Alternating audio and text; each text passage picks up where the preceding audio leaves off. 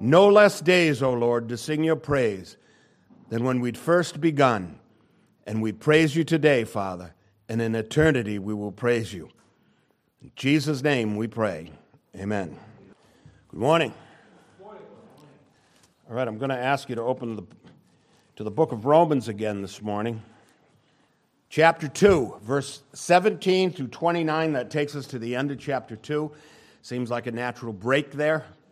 And uh, you do know that the chapters are artificial, right? God didn't utter the chapters. Jesus didn't get up in the morning and say, Matthew, write chapter 2, verse 7. I'm going to start there this morning. Added much later in the Reformation era. So we're going to read verses 17 through 29 this morning. And so Paul writes, Indeed, you who are called a Jew. Now don't turn off your thinking right now because you're not Jewish because this speaks to Christians as well. And that's a point I do expect to make this morning. So, you who are called a Jew and rest on the law and make your boast in God and know his will and approve the things that are excellent, being instructed out of the law, and are confident that you yourself are a guide to the blind, a light to those who are in darkness, an instructor of the foolish, a teacher of babes having the form of knowledge and truth in the law. You, therefore, who teach another, do you teach yourself?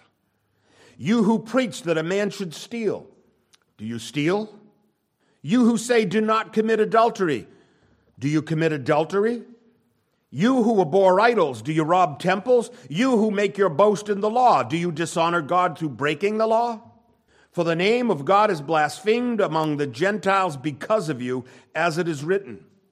For circumcision is indeed profitable if you keep the law. But if you're a breaker of the law, your circumcision has become uncircumcision. Therefore, if an uncircumcised man keeps the righteous requirements of the law, will not his uncircumcision be counted as circumcision? And will not the physically uncircumcised, if he fulfills the law, judge you who, even with your written code and circumcision, are transgressors of the law? For he's not a Jew who is one outwardly, nor is circumcision that which is outward in the flesh, but he's a Jew who is one inwardly, and circumcision is that of the heart, in the spirit, not in the letter, whose praise is not from men but from God. Father, we ask that your Spirit would attend the reading and exposition of this, your holy word, this morning. O oh Lord, give us ears to hear the deep teachings of this, your written word. We pray in Jesus' name. I'm going to ask you at this time to open your Bibles to Romans chapter uh, to, I'm sorry, to Matthew chapter 21. Um, you may remember last week when I went into the message, I, I first uh, included a couple of parables that were illustrative of the points made by the apostle. And last week we turned to 2 Samuel and we talked about Nathan confronting David. Remember all of that? And we talked about some of the parables. So, just to introduce what it seems to me is the core teaching of this section of Romans, I want to turn to a pa- parable of the Lord Jesus, and it appears in Matthew 21, verse 28. It's called the parable of the two sons. And it reads like this this is Jesus speaking to the disciples. He said, What do you think? A man had two sons, and he came to the first and said, Son, go work in my vineyard. He answered and said, I will not. But afterward he regretted it and he went. Then he came to the second and said likewise, and he answered and said, I go, sir. But he did not go. Which of the two did the will of his father? And they said to him, The first. And Jesus said, Assuredly, I say to you, tax collectors and harlots enter the kingdom of God before you. For John came to you in the way of righteousness, and you did not believe him, but tax collectors and harlots believed him. And when you saw it, you did not afterward relent and believe him. Doing, friends, is the proof of saying. You know, saying is very, very easy when you think about it. Karen and I watch all sorts of news presentations and media, and we are amazed at what people will allow out of their mouth and expect us to believe it. There is just so much falsehood and suppression of truth going on in the world. It's just so easy to say something. It's easy to say, I'm a Jew, I'm sanctified, I'm justified by the written law of God. It's easy to say, I'm circumcised, the sign of covenant with God, son of Abraham. It's easy to say, Oh, I made my profession of faith to Jesus Christ when I was 14. It's easy to say that. But what have you done for me lately, is what Paul is basically saying here to the Romans. So I want to go, as we usually do when we get into this, is look at a little bit of review from previous weeks. And so I want to focus here on verse 21 this morning. Paul uh, actually writing to Jews, but remember the audience is a church. He's writing to Christian Jews within the church. And so he says, You therefore who teach another, do you teach yourself? Paul wrote to the Corinthians. Similarly, he said, But if we would judge ourselves, we would not be judged. But when we're judged, we're chastened by the Lord that we may not be condemned with the world. Judge yourselves truly, and you will not be judged, he says. This represents, in essence, the meaning of the text we have before us. It's such a product, friends, of sin, of the original sin in us from our wayward parents in the garden this represents a product of that sin that we fear. In fact, we hate chastisement, that we may miss the blessing of the Lord in it. Friends, when the Lord is chastising the Christian, rather than rebel against it, rather than recoil with a how dare you say such things to me attitude, why don't we recognize that chastisement is the sign of the love of the Lord? And I'll demonstrate that here from the Word. So the apostle here is speaking for God, and he does not shrink from the duties of his leadership in this in the same way that Nathan didn't shrink, shrink from it when he had to approach the king. You remember what I'm talking about.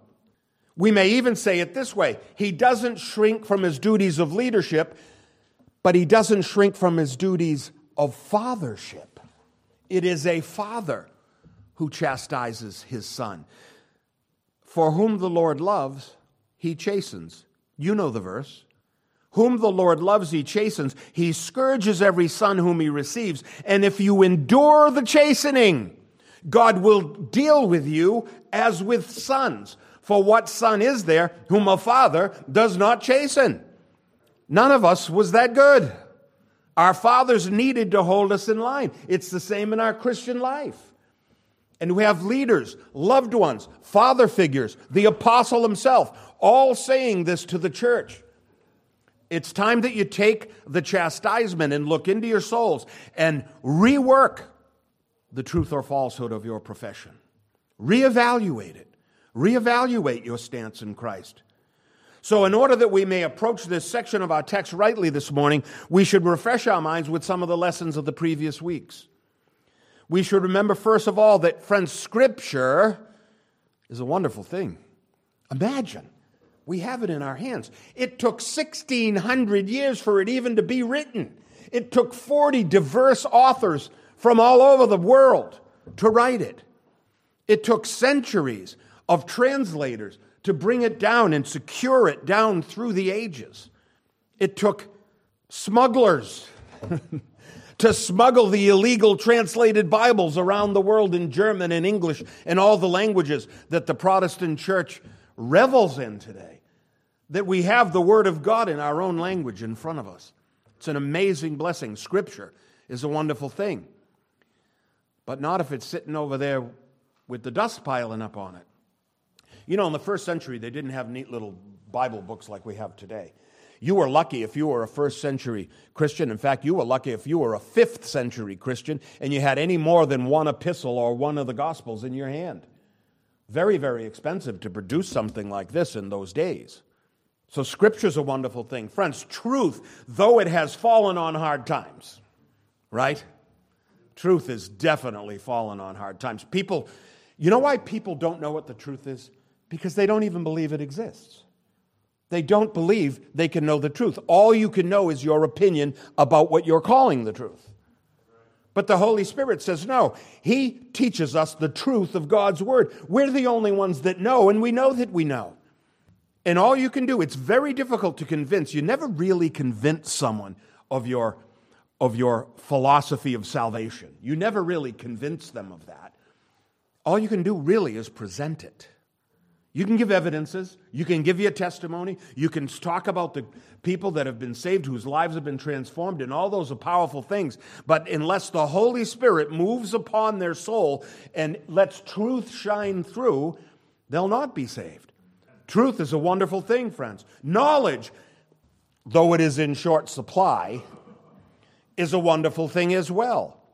You see the, the media guys out there in the streets of the cities asking people who's the president of the United States or what war did uh, George Washington fight in or who was the president during the Civil War, and everybody's in a quandary and doesn't know and wants hints and wants one phone call. Knowledge is in short supply. Friends, it's been part of my ministry for 26 years to make sure it's not in short supply here. And, and I have to first make sure it's not in short supply here and it's always shorter than you would hope. Friends, preaching and reading and contemplating all the wonderful, powerful promises of Christ and salvation are good and advantageous things, and the gospel is the principal thing. That's the principal piece of knowledge, the gospel, right? The gospel's the binding agent that all good Christian people are bound by. And so he writes to them in Rome, the Christians in Rome. He introduces himself as apostle of Jesus Christ. And he said this, remember from chapter 1 I am Paul, an apostle of Jesus Christ, separated to the gospel. He could have said consecrated, same thing. Separated to the gospel, which he promised before through his prophets. Who knew that the Old Testament preached the gospel? I'll tell you who, the writer of Hebrews, because he wrote this, and the scripture foreseeing that God would justify Gentiles by faith, preached the gospel to Abraham beforehand, saying, In you all the nations of the earth will be blessed. There's the gospel. The seed of Abraham would be Jesus Christ, and all the nations of the earth would be blessed through him. Gospel preached in ancient times. And so Paul says it again here. He says he um, separated to the gospel of God, which he promised before through his prophets in the Holy Scripture, concerning his Son Jesus Christ our Lord, who was born of the seed of David, according to the flesh, declared to be the Son of God with power according to the Spirit of holiness, by the resurrection from the dead. Through him we have received grace and apostleship for obedience to the faith among all nations for his name, among whom you also are the called of Jesus Christ. If you are receiving this letter because you're where the Christians are gathering in Rome, and make no mistake, friends, Christians must gather, and they must gather on the appointed day. And the appointed day is the first day of the week, the Christian Sabbath. And that's when they gather. And that's why these epistles were effective, because Paul knew they would be gathered there when the pastors, when the leaders of the church received his epistle. As the man appointed by God to teach the church, they would read it aloud and they would all know the truths that were written herein. And they would do what we're doing. They would preach from the book of Romans. It's plenty to preach from. Now, what did I do? The first, the first chapter, three weeks, maybe four. Martyn Lloyd-Jones did 20. I mean, you can break these things down piece by piece. I, I, I, like to feel a little movement in it, and that's why I do that. Um, but there's so much truth here. Paul is teaching this to the Christians in case they didn't know things that they were supposed to know. Like the Old Testament is united with the New Testament, it's one organic message from beginning to end, from Genesis to Revelation. It's one gospel. All right? And so he adds this wonderful, affectionate introduction. He says, To all who are in Rome, beloved of God, called to be saints, grace to you and peace from God our Father. That's his benediction. That's his blessing upon those people, some of whom he knows, but most of whom he doesn't. And he said, I thank God. Let this be my prayer that I say directly to our church this morning. I thank God through Jesus Christ for you all that your faith is spoken of throughout the world. Your faith is spoken of throughout the world. on YouTube, and on Zoom. And so, this introduction reminds us that the gospel of Christ is a blessing to all nations and to the whole world. And so, Paul this morning is going to single out the Jews. He's going to speak to them personally about the stumbling blocks that are readily in their path and that he, as a Jew, is aware that they probably will stumble over. And though the Lord, in his wisdom, offered special revelation to his own people, the Jews, the standard for salvation is the same among them as it is among all nations. You'll be judged for your sins, no matter who you are. It's the sin that'll be judged. Because from chapter 2, verse 2, we read, Because we know the judgment of God is according to truth, not according to the person, but according to the sin. He's no respecter of persons, but he is a respecter of sin, and he respects it the same in the Jew as in the Gentile, you see. And so he embarks on this discourse to apprise his readers that all men are sinners, and therefore all men are in need of the gospel. And he wants to make sure the Jews know this because their pedigree is a stumbling block. Their lineage is a stumbling block. John the Baptist started right in with that very thing, which we'll get to. The Jews, he admits, were given special treatment. There's no question. He writes this in chapter 3 What advantage then has the Jew? Much in every way. Chiefly because to them were committed the oracles of God. What an awesome thing. Of all the people of the earth, this strange little nomadic group had the Word of God, and no one else had it. It's my belief that's why he gave it to them. He knew they would preserve it. Other nations would feel free to add to it, take away, write out sections. The Jews didn't do that. They kept it scrupulously. It's who and what they were. And so he, remind, he reminds us that preaching apart from application is an empty thing. Preaching apart from application is an empty thing. That's why he says, And do you think this, O man, you who judge those practicing such things and doing the same, that you'll escape the judgment of God? Friends, what good is preaching without an application? That's saying and not doing. Oh, wonderful sermon, Pastor. That's saying, I appreciate it. It's good to hear that you've been immersed in the, in, the, in the Word and paid attention this morning. That's good to hear. I already know it's a good sermon, but I'm glad that you find out. Friends, without acting, hearing apart from doing is an empty thing. But it's worse than empty, friends because those who have heard the gospel and turned from it are in greater danger than those who have never heard it at all. And I hope I've demonstrated that to you in the past couple of weeks. So he continues on this course, reminding the church of the importance of sincerity of belief, truth in profession. You made a profession, a confession of faith. Where's the truth in it? The truth is validated by a life's walk in that truth that you profess. Recognition of one's own desperate need for Christ is part of the profession. And he's trying to make the Jews feel desperate for their salvation because he senses they're not so desperate as they need to be. Preaching's a great thing, but it must be applied. Teaching is great also, but it must be lived. The spiritual disciplines in general are good and beneficial so long as there's fruit from them, friends. Scripture reading's a good discipline. But reading for enjoyment, friends, is for the unbeliever. The believer's reading is feeding. And feeding is to empower us to live our faith outwardly. We're charging ourselves up with the word. It isn't like, oh, I'll cuddle up in front of the fire tonight and read some encouraging things with Psalms. and I got no problem with reading Psalms, and let me tell you, they're not all that encouraging. Some are, some aren't. Some are very convicting. So read them in order, and you'll get both. Reading for enjoyment alone, scripture reading, is for the unbeliever, friends. That's for the college professor. Karen and I had college professors who taught us Old and New Testament who didn't believe one word of what they were teaching and admitted it. And so the oft repeated refrain of the New Testament is expressed here as well. For not the hearers of the law are just in the sight of God, but the doers of the law will be justified. Romans 2:13. So Paul singles out his fellow Jews in this text. However, we should keep in mind that the letter's addressed to Christians, as I've said, right? As he said. Your faith in Christ is made known to all the world. I thank God for you, he said.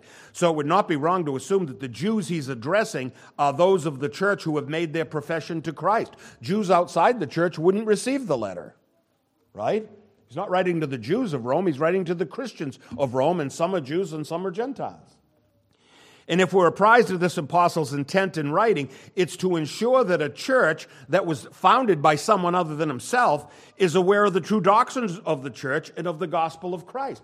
Friends, it doesn't matter who founds the church, it matters upon which doctrines they found it. That's what matters. And the gospel of Christ shows no special favoritism to Jews over Gentiles. And he's teaching that to Jews. He taught that to Peter at Antioch. And we find that out from reading the book of Galatians. When he said, Peter played the hypocrite with the Jews when they came to Antioch, and I had to withstand him to his face because he was to be blamed. Even the apostles had this struggle between themselves as Jews. And that fact made up much of the text from last week, from a previous section of this chapter. It's assumed by Paul, friends, his, himself a Jew, himself a condemner of Gentiles, himself a persecutor of the church, that his fellow Jews are misinformed with regard to the purpose of Christ's gospel, and he comes to inform them. The gospel is there to save them as well as their Gentile counterparts.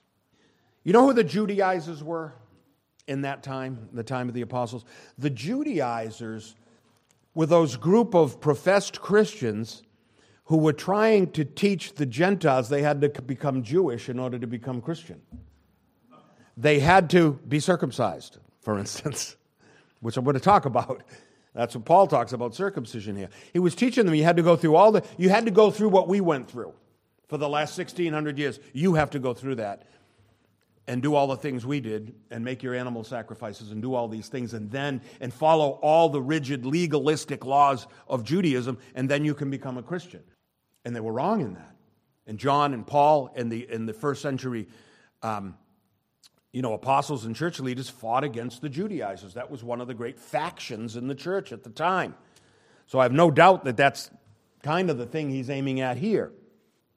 And so the Jewish need for salvation is as great as it is for other men. You're not just saved because you're just Jewish. The gospel's for Jews, it's for Gentiles, and any distinction that's entertained with regard to one group being more or less in need of salvation than another group is an artificial distinction, and it needs to be abandoned. It's a wrong doctrine. And so the charge of hypocrisy is voiced again. Oh, that dreaded charge of hypocrisy. There's an easy charge to make. Everybody in some way has failed himself in his profession. It's easy in an argument to point it out. The idea that as Jews, they would say, we're in possession of God's special treatment throughout the centuries, and so we're in some ways exempt from the requirements of salvation, is a false Jewish perception. We're the keepers of the law, they would say. We're the ones entrusted with Holy Writ. We're the special object of God's affections.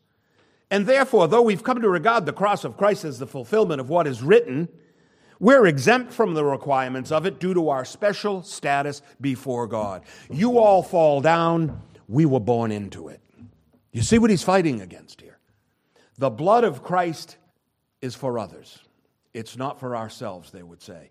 For we're the keepers of the law, and so justified by our ethnic relation to Abraham our cultural immersion in ceremonial law, our lifelong practice of ritual sacrifice and temple worship. We did all these things. We're justified. Paul saying, no, your need is just as great as the Gentile. So Paul sets out to demolish these ideas that would insulate his own countrymen from the benefit of Christ's sacrifice on the cross. Friends, you can't benefit from Christ's blood if you don't know your need for it. We never come to Christ confident. Do we come to Christ confident? Imagine walking up to the last judgment. Done pretty good. What do you think? You can't come to Christ like that. No man comes confident. Geez, too bad about those sinners over there, Jesus. You don't come like that. You don't come with your, your pedigree or your roster of religious practices or your human credentials for accomplishments that can commend us. Why, I was head of the adult Sunday school.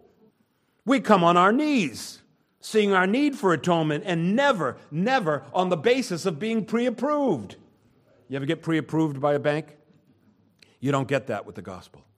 It's like, no, I can come anytime. I'm, I'm pre approved. I get the whole thing. You know, my, my score was high, and so I get, I get the whole pre approval. Friends, we don't come to Christ as someone applying for a job with a reference in our hand from, from other people, from dignitaries who will vouch for our personal worthiness and our good character. You know, the uncle who loves you. Oh, you're looking at my sin too deeply, Lord. You need to hear what my uncle says about me. He thinks I'm really good. You don't come to God with references. You can't say, well, I'm a son of Abraham. I got all the, I got all the documents to show that my birth and pedigree. So the apostle fears for his fellow Jews in this regard, for false commendation produces false security. And friends, false security is worse than no security at all. And so he writes this Indeed, you're called a Jew, and you rest on the law, and you make your boast in God, and you know his will. They don't realize they're condemning themselves by knowing so much about God and not following through and you approve the things that are excellent. You're instructed out of the law. You're confident that you yourself are a guide to the blind, a light to those who are in darkness, an instructor of the foolish, a teacher of babes, having the form of knowledge and truth in the law. You, therefore, who teach another, do you teach yourself? You who preach that a man should not steal, do you steal? You who say do not commit adultery, do you commit adultery? You who abhor idols, do you rob temples? Temple robbing was a big practice in those days. The Jews hated idols, or so they said. They had times in their history where they absolutely loved the idols. But they would say, see what I mean? It's easy to say and not do. But guess what? They robbed temples. It was rampant in those days because pagan temples were full of expensive things. So they would rob idols, even though they hated idols. You who make your boast in the law, do you dishonor God through breaking the law? For the name of God is blasphemed among the Gentiles because of you. Because of what? Because of your walk, because of your sinful practices. You're blaspheming God by claiming to be one of his people. And it's helpful always to keep in mind the subject of the apostles' entire teaching from what's been said thus far and what I've preached on thus far. The theme of this section, friends, from the epistle is from chapter 1, verse 18. The wrath of God is revealed from heaven against all ungodliness and unrighteousness of men who suppress the truth. That's what he's still on that subject. I don't want to lose sight of that. He's showing them why and how the wrath of God is on them, even though they're Jewish, even though they may have made a Christian profession but don't live it. Truth, it seems, is as much suppressed by actions as by words. He says, Your actions are blaspheming the Lord.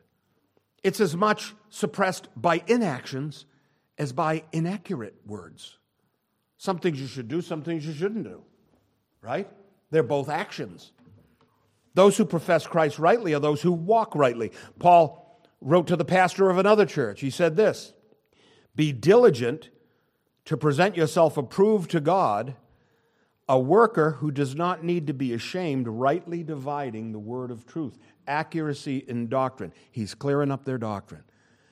And you know, it's not good enough in doctrine to be almost right because that can separate you from God, not in the essentials. So, thus far, friends, Paul's text is not concerned with salvation. He hasn't gotten there yet. What he's discussing, he's not laying out the path to salvation yet in the text. His subject thus far in the text is wholly concerned with the need for salvation. Then he'll show you the path. He wants them to fall on their knees and say, Is there no hope? It sounds so hopeless, Paul. And the need's universal, no matter who you are. It's to all men alike. There are no special classes of persons who are exempt. He's concerned to make certain that anyone who approaches the cross rightly must come in a posture of neediness of brokenness, of utter sinfulness before God. So he hasn't laid out the plan of salvation so far. He's taken all this time 20 sermons by Martyn Lloyd-Jones to just show us our need. To give a more contemporary analogy, which I think will be under, quite readily understood by this group of people before us today, is the idea that there are special classes of, per, uh, of persons who are exempt, and for that we may look to Rome, current day Rome.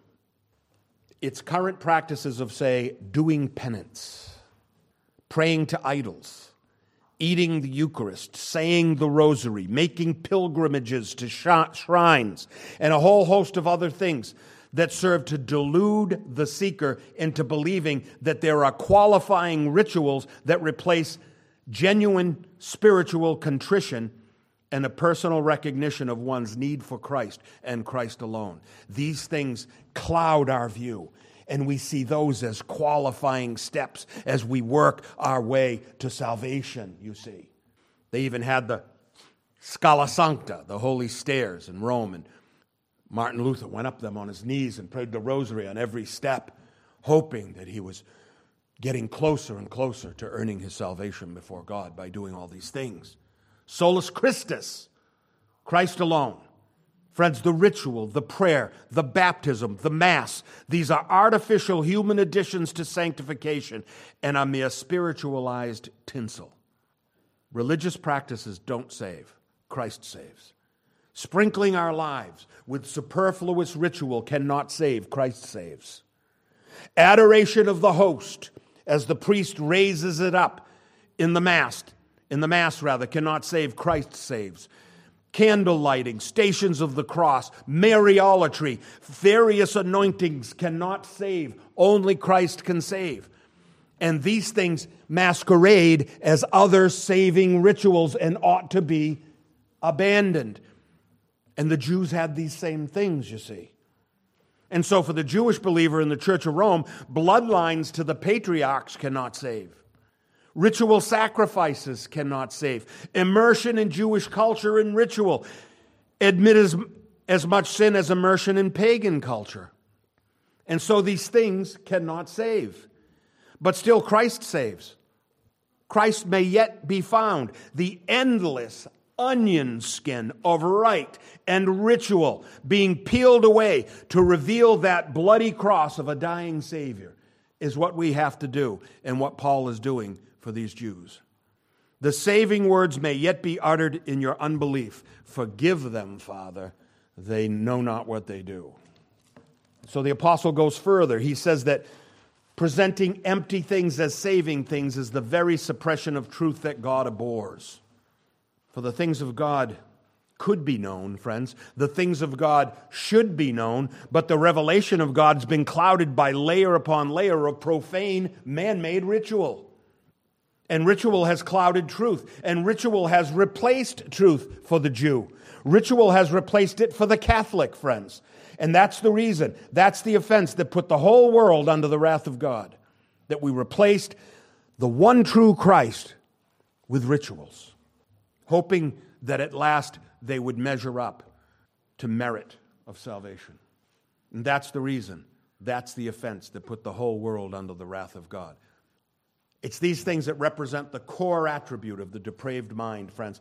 Men do as much damage by a pretense of righteousness than they do by a neglect of righteousness. And that was the message of John the Baptist when he said to the Pharisees and the Sadducees as they came out to his baptism, he said, There comes one after me who's mightier than I, whose sandal strap I'm not worthy to stoop down and loose. I indeed baptize you with water, but he will baptize you with the Holy Spirit.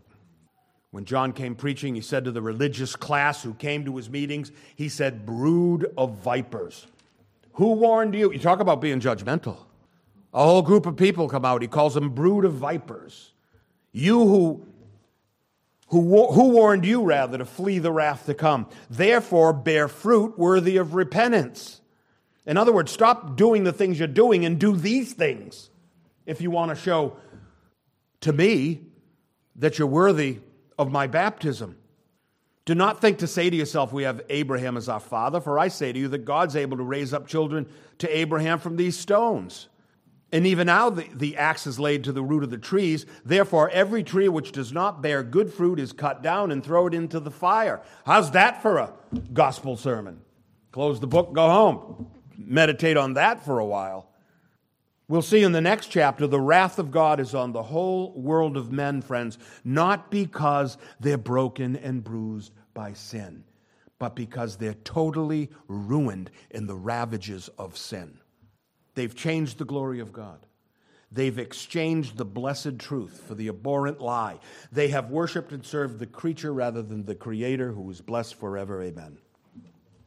And so they covered, friends, they camouflaged the pathway to the cross with all the ritual. And Paul's stripping it away. And that's what we do in the Reformed churches. We strip away the ritual. They've littered the entrance to the narrow road with superfluous extravagances. They cut down tree branches and threw them in front of the entrance to the narrow gate. That's what these rituals did. And what sinner's not enamored, friends, with superfluous extravagances? So that they may boast of their sacrificial devotion to ritual, blind to the tra- tragedy that their rituals replaced their God. I go to Mass every day, sometimes twice. Hallelujah. And so, without knowing, they're left with no hope. There's no way out. There's no escape from its condemnation apart from falling at the cross for redemption. Lloyd Jones said it this way The whole object of the apostle from chapter 1, verse 18 to chapter 3, verse 20 is to prove that no flesh is justified in the presence of God. The apostle here is setting out to prove, therefore, by the deeds of the law, there shall no flesh be justified in his sight. Verses 28 and 29 For he's not a Jew who is one outwardly the one who comes with the robes. Remember Jesus when they came out with their, with their robes, their whitewashed robes, and their, and their um, embroidered scripture on the lapels and the, and the uh, hems of their garments, and they looked regal. And he said, You're like whitewashed tombs full of dead men's bones. He's not a Jew who's one outwardly. You don't just get to put the cloak on.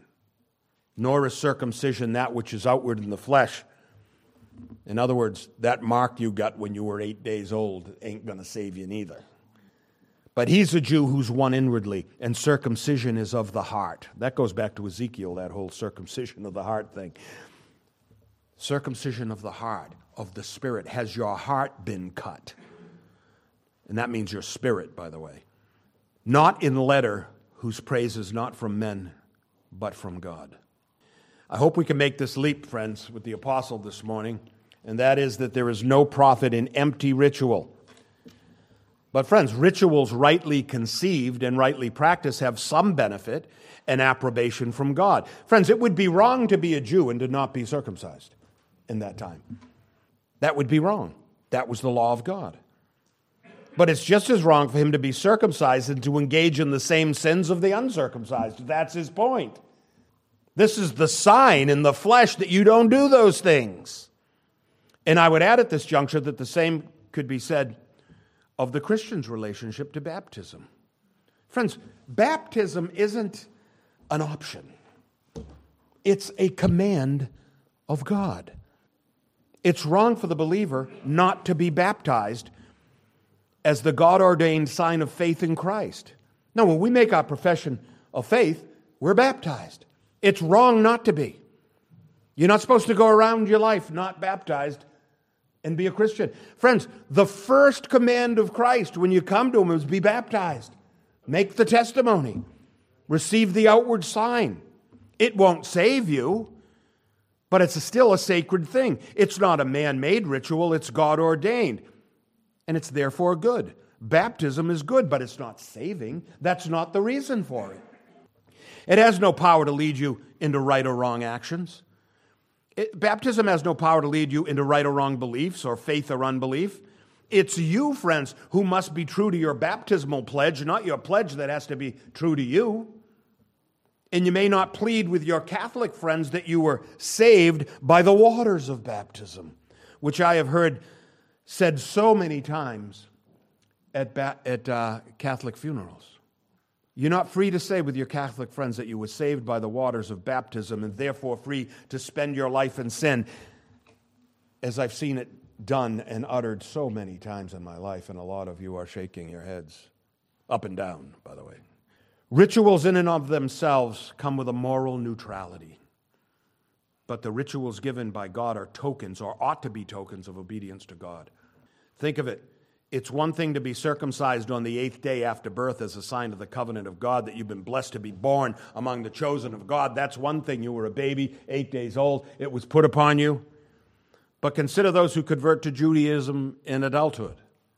I would say to you, gentlemen, that to commit to circumcision in adulthood is a far greater sign of personal commitment than it is to have thrust upon you as an infant.